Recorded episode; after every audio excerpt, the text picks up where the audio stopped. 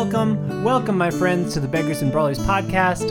This is episode number 14, recorded April 2nd of 2021, and I find myself sitting here asking this question I never wanted to, but that maybe I have to from now on, which is Is this book racist?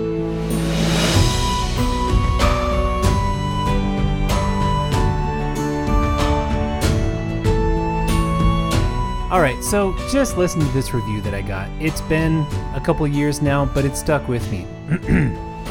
I also found the constant reinforcing of light hair equals good, dark hair equals bad to be, well, racist, really, especially as there's a side of white savior thrown in as Ella specifically travels all this way to learn from the quaint natives, discovers how bad things are, and sets about trying to save them.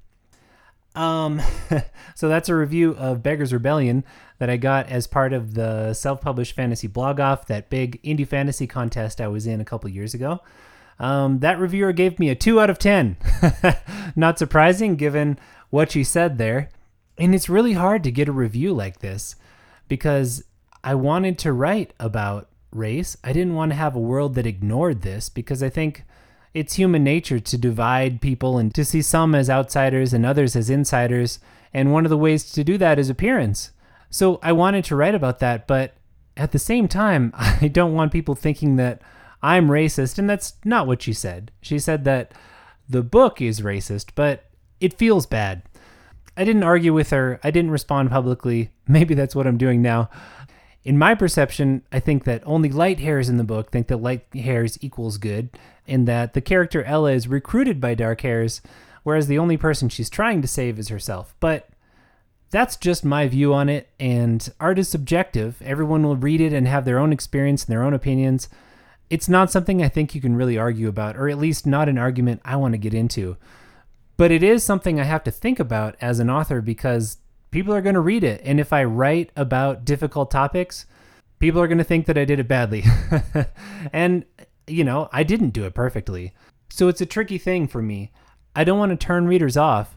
Um, and they will be if they find topics in there that make them uncomfortable, or even just reading reviews of people who said that it made them uncomfortable. I had a reader who's a dear friend and been a great reviewer of my books tell me this week that uh, he couldn't get through Daughter of Flood and Fury because it deals with gender topics and it just made him uncomfortable. And I myself was looking at this Sword and Sorcery magazine that comes out and getting really excited because, as you may know, I wrote Conan fan fiction back in the day, and I love Sword and Sorcery. That's that was one of my entries to the fantasy genre. And I was super excited, and I was reading it. And I was like, "Wow, this reads like classic Robert E. Howard."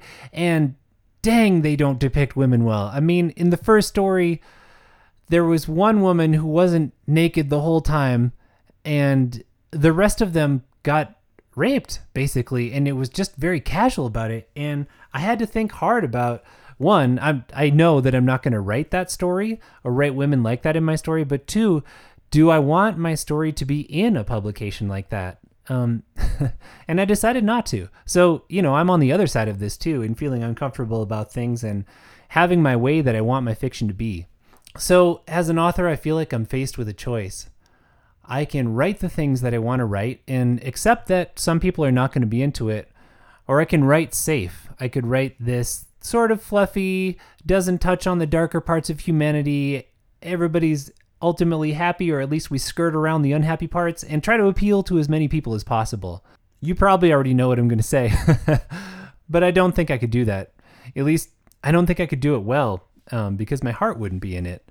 I'm not writing fiction to preach. I don't have an opinion that I want to get across, but I do want to write it to explore what it's like to be human. And I love fantasy because it's this opportunity to write about humans in a made up world with a made up culture, made up language, all of these things that are different than the human societies that we live in, so we can imagine it in a different context. And to be fair, I think that that reader had a point when I made up this world of the Empire of Resonance, I made up a racial divide that still had dark and light as the terms, and I've talked with other authors since then, and, and I think this was a failure of imagination on my part, partially due to Brandon Sanderson having dark and light eyes in his uh, Stormlight archive, um, and me being just a little bit heavily influenced by him when I was writing this series, but I don't think that I will do that again because it, it's too close to the way that racism plays out in a lot of human societies on Earth. Um, and so we end up bringing in our thoughts and feelings on it, whatever they are. Um, and that colors how we see what's happening in the book. Whereas I would love it to just be this separate context and you just see the thing for what it is versus what we've been told or, you know, like where you fall in that divide. I think fantasy has a, a special power and science fiction, depending on what kind it is, to get us beyond our preconceived notions. And I don't think I did that well in that series. So that's a failing of mine. But I don't think that I can pull back from writing those kind of things, from exploring gender in Daughter of Flood and Fury, and uh, book two, which hasn't come out yet, but you'll find out that it explores materialism quite a bit. And my other books get into these topics. They just come up because human societies are messy and we do mean things to each other and we think in terms of inside and outside and we exclude people. And I don't think I can write real characters without writing those things. And I want to write them well. And uh, you know, I think that's a constant challenge. But in thinking about not writing that way, I don't think I can do it. So on the other side, I just have to accept that people are going to call my books racist and that that feels like they're calling me racist when I don't think of myself that way. Let's put it that way. So it's messy. I'm just putting my creative baby out there in the world. It's the best that I can make it. And sometimes people are going to say that it's not good enough. That's hard for sure and the business brain of mine says just write some fluff, don't offend anyone, give them a quick little bit of entertainment, and call it good. I don't think I can do that. I don't think that I would enjoy this if I did that. So I have to look at it after I'm done writing the book and say, is this racist? Is this sexist? Is this classist? Is this ageist? Are my own prejudices coming out, things I don't even know about in the writing? Because I think that's what was happening in that Sword and Sorcery magazine is just that was the fiction they'd read, they'd never really questioned it, and they wrote it because they thought that's what fiction should be or that's the kind of fiction they liked and I discovered that while I was into that stuff in my unreflective high school days, I'm not anymore. And it's too bad because the rest of the story is great. And that's feedback that I got from that reader who put Daughter of Flood and Fury down too. He's like, I love the story and the world and the characters, it was just the topics made me uncomfortable.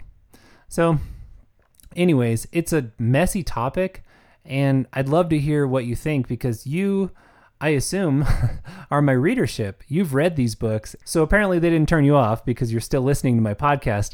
So, I wonder what you think about it. Um, there's a link in the show notes to drop me an email about it. I would love to hear from you and help me sort it out, especially if you've read Beggar's Rebellion, if you thought that the way that I did it was racist um, and even more so, Copper's Empire, which uh, comes out or may have already come out by the time you hear this, March 30th. Um, in audiobook as well as ebook. They're coming out at the same time, which is awesome. And it really gets into race, at least race as it exists in that universe. So I'm really curious what uh, you think of it. I wonder if that reviewer read it, what she would think of it, if she would improve her opinion of me or just, you know, like throw me in the trash can. But anyway, a little progress update, I guess. Like I said, Copper's Empire is coming out right now, basically, um, and there'll be links to that in the show notes. Don't forget the hack that I shared with you last time. I assume that it's going to work this time too. If you buy the ebook first, I think this one's $2.99. My publisher's doing it. That audiobook is going to go from 20 bucks to like 8 bucks. So you can get both of them for 11 instead of 20. So that's kind of a cool half off thing and you get an ebook in the mix so you can look at the maps. Um, and like I said, TJ Clark does a great job of narrating them, so you should check that out. For the series that I'm actively writing right now, I'm planning Tidecaller 3. I'd say I'm about 65% of the way through that, um, which is the extreme messy charts and graphs phase. but it's it's coming together. I have uh, in the process of looking through, wading through all these things and trying to figure out what to do. I've come up with a lot of ideas that I really like. So I think this is going to be another good one. I basically just have to keep planning a book until I find something that really gets me excited and then I build everything around that and see how can I make this part that I think is cool the biggest part of this story. So I found a couple of those And it's been really fun basically rearranging the story I had bi- built up to then and saying, now how can I make it like highlight these cool things? There's some treachery, there's some politics, there's some co opting, there's like characters with massive secrets that come out in dangerous ways. no spoilers, but I'm excited about it. Um, I'm to have to stop planning it for a minute here because my edits on book two are almost back, and then I'm to drop everything so I can revise it, polish it up, and put it on pre order and record that audiobook so you guys can get it. It's to be me doing it, um, so hopefully you're okay with that. Apparently, you like my voice enough to listen to this, so there'll be more of it, although I'll be in my very serious narrator's voice when I'm reading it. I'm hoping to put the books up for April 26th for a release on that one. The audiobook on Audible anyway will probably come out later, but I think I'm going to publish it a different way to get it to you sooner if you're excited about it, and it'll also probably be a lot cheaper and still make me more money because of a lot of stuff having to do with Audible, but let's not get into that. My own reading in the last couple weeks has been The Price of Spring by Daniel Abraham. It's the last book in the Long Price Quartet, and I have been saving this book because I adored the first three, and the fourth is no different. It's just Whew. I mean, so he's getting into some seriously feminist topics in this one, and he's just doing this bang up, nuanced, wonderful, dramatic job of it. These books are not like hack and slash at all. Like, there's not a lot of action in them per se, but just like so poignant and I don't know, they're just brilliant. I'm not even going to gush on it. I'm writing an article for Fantasy Review that's going to be me gushing on it and arguing why everyone needs to read these. So I'll just post a link when I do it. I'll say it better there than I can extemporaneously here. Um, so with that, I think I need to get back to the plans.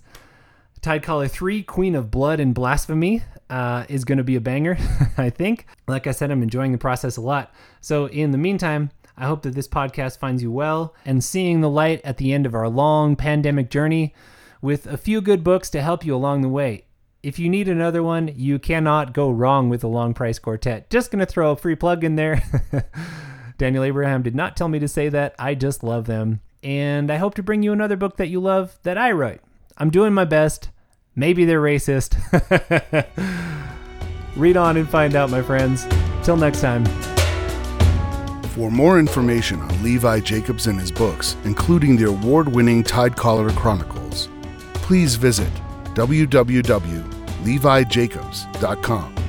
Or for a free audiobook, only available to podcast listeners, go to www.levijacobs.com slash free. Thanks for listening and read on.